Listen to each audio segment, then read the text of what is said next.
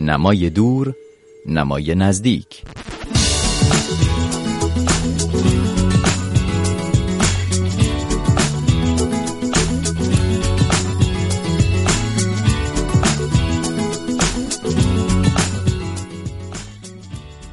دوم تیر ماه 1288 شمسی 109 سال پیش در همین ایام ایران در آستانه تغییراتی بود که گذاف نیست اگر بگوییم بسیاری از آنچه که پس از آن در تاریخ سیاسی و اجتماعی ایرانیان تا همین امروز روی داده به نوعی ریشه در همان وقایع هم دارد. حکومت مستبد و فاسد محمد علی شاه که با به تو بستن مجلس اول و برقراری سرکوب و تعطیل قانون همه راه ها را به روی اعاده حقوق ملی مسدود کرد سردار اسعد بختیاری با هزاران سوار مسلح ایل بختیاری از جنوب به سمت تهران راند و سپهدار تونکابونی با سپاهی از شمال ایران. 22 تیر ماه هر دو سپاه در بادامک تهران به هم رسیدند. نیروهای محمد علی شاه به مساف آمدند اما دو روز بعد در بعد از ظهر 24 تیر ماه تار و مار شدند. 25 تیر ماه میلیون و مشروط خواهان تهران را فتح کردند. به همین مناسبت از نویسنده کتاب معتبر و ارزشمند مشروطه ایرانی ماشاءالله آجودانی در لندن دعوت کردم برای مروری بر مفاهیم این کتاب. از گفتگوی حدوداً سی دقیقه ما حدود هشت دقیقه را اینجا میشنوید و نسخه کامل را در وبسایت رادیو فردا می توانید بیابید و بشنوید. من مهرداد قاسم فر هستم. این برنامه مرور کتاب رادیو فردا نمای دور نمای نزدیک است.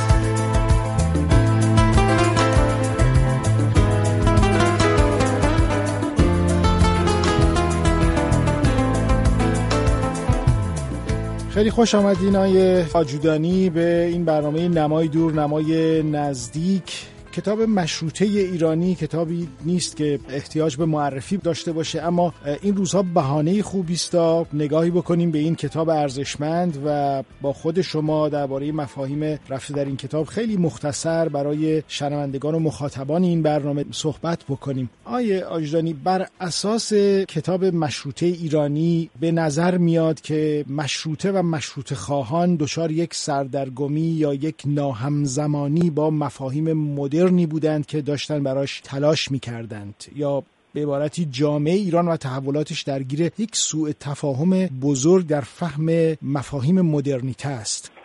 بله خیلی متشکرم از لطف شما نخست و با سلام به شنوندگان برنامه شما. در مورد همین نکته آخری که گفتید یکی از مسائل محوری کتاب مشروطه ایرانی همین بوده که برای نخستین بار خواست این فضا رو آشکار بکنه یعنی به وضوح برسونه و به روشنی برسونه که جامعه به ایران در زمانی که با اندیشه ها و افکار تازه از غرب عمدتا اندیشه قانون خواهی مشروط خواهی روبرو میشه ما هیچ بنیادهای یعنی ما جامعه در واقع خالی و ذهن هستیم. این مفاهیم در بستر تاریخی ما شکل نگرفته. اینا از بیرون بر ما وارد میشه و ما با دیدگاه های یک ذهن بومی و یک ذهن تاریخی کاملا متفاوتی می‌خوایم اون مفاهیم رو بفهم مثلا نمونه روشن بگم. من مسئله آزادی مسئله آزادی وقتی مطرح میشه خب فهم این که این مفهوم این مفهوم خودش در دنیای غرب تحولات بسیاری رو پشت سر گذاشته بود و همزمان در همون دوره که اینها می‌خوان نخستین بار این کلمه رو ترجمه بکنن یا این مفهوم وارد جامعه ایرانی بکنن ما بنیادهای نظری فلسفی تاریخی و بنیادهای اجتماعی چنین مفاهیمی رو نداشتیم در نتیجه مثلا خیلی از جریانهای سیاسی اون دوره حتی یک کسی مثل میرزا ملکم خان برای اینکه این مفاهیم رو با ساختارهای ذهنی جامعه معنوس بکنه یا نزدیک بکنه میان میگن که آزادی یعنی همون امر به معروف و نهی از منکر.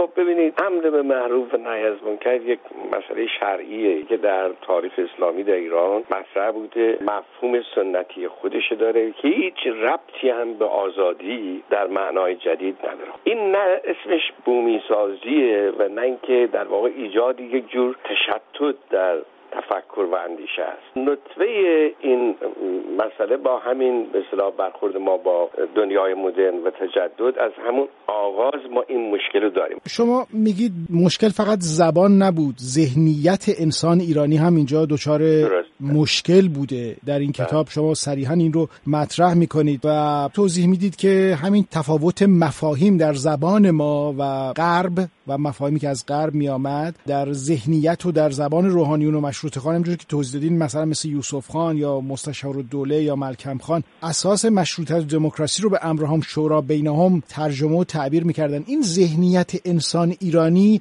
آیا یک چیز واحدی بود یا ما ذهنیت های ایرانی در اون روزگار هم داشتیم. واقعیت اینه که ما چیز واحدی نبود. طبیعیه که دیدگاه مختلفی در اون دوره وجود داشت. اما در مجموع اون فضای عمومی داره ممکنه موارد مشخصی نشون داد که این حرفش با اون یکی نوع دیگه است. مثلا آخونزادی صدای متفاوتی در همون فضای فرهنگی. ولی سپهر فکری و به اصطلاح تاریخی جامعه ایران کم و بیش همونی که من در مشروطه ایرانی نشون دادم. مثلا شما آیت الله نائینی رو هم که ببینی او هم تو رساله تنبیه الامه و تنزیه مله باز میاد این داستان رو طرح می‌کنه که داستانی که بسیاری از روشنفکران سیاسی و عرفی هم طرح کردن که قوانین مشروطیت این اساسش از کشورهای اسلامی بود و از قرآن بود. در جنگهای صلیبی غربی ها اینا رو از کشورهای اسلامی گرفتن بردن و دنیا رو متمدن کردن و ما امروز می‌خوایم اینا رو برگردونیم. ببینید وقتی یه برجه تقلید میاد و در دام این افسانه های تاریخی میفته برای اینکه این افسانه ها رو همین روشنفکرهای و عرفگرا تدوین کرده بودن برای جا انداختن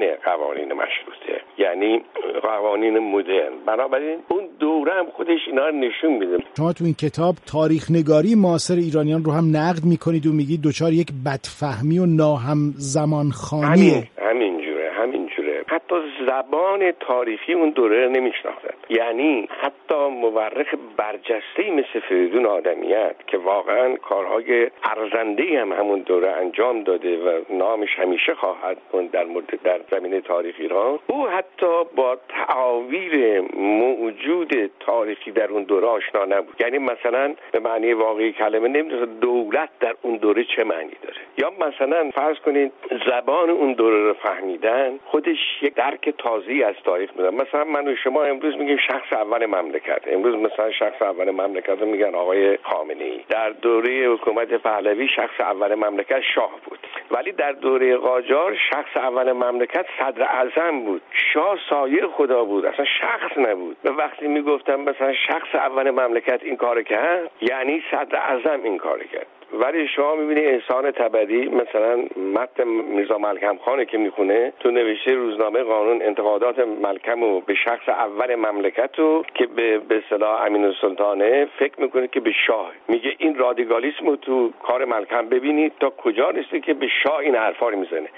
در حالی که اون به شاه این حرفا نمی‌زد به صدر اعظم می‌زد. شناخت زبان یک دوره تاریخی دوره که مفاهیم در حال تحول هستند یک مسئله اساسی برای بحث تاریخی اگر ما نتونیم مجهز بشیم به این مفاهیم و شناخت این زبان نمی‌تونیم متون تاریخ و, مکالمات متون تاریخ رو درست درک بکنیم. در ادامه همین صحبت شما شما در مشروطه ایرانی میگید که درک مفهومی و زبانی ایرانیان از مفهوم دولت ملت بله. درکی منتج از تفکر تشیع بود که ملت رو نماینده یا در سمت شریعت می‌فهمید دولت رو در سمت سلطنت و جور. به همین دلیل رغبتی برای ورود به حکومت هم وجود نداشته.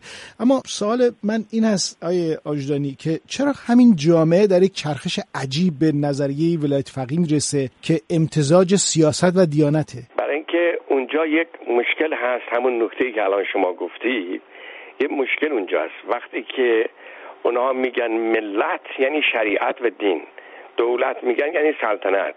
چرا اینه میگن؟ برای اینکه می‌خوام بگن سلطنت قاسبه سلطنت باید از آن رؤسای ملت باشه. اونا وقتی میگن رؤسای ملت یعنی روحانیون. رؤسای دولت یعنی شاه نخست وزیر صدر اعظم و دیگران. خب از همین جاست که شما می‌بینید که این مشکل مفهوم ملت در ایران یه مشکل ساختاری بوده.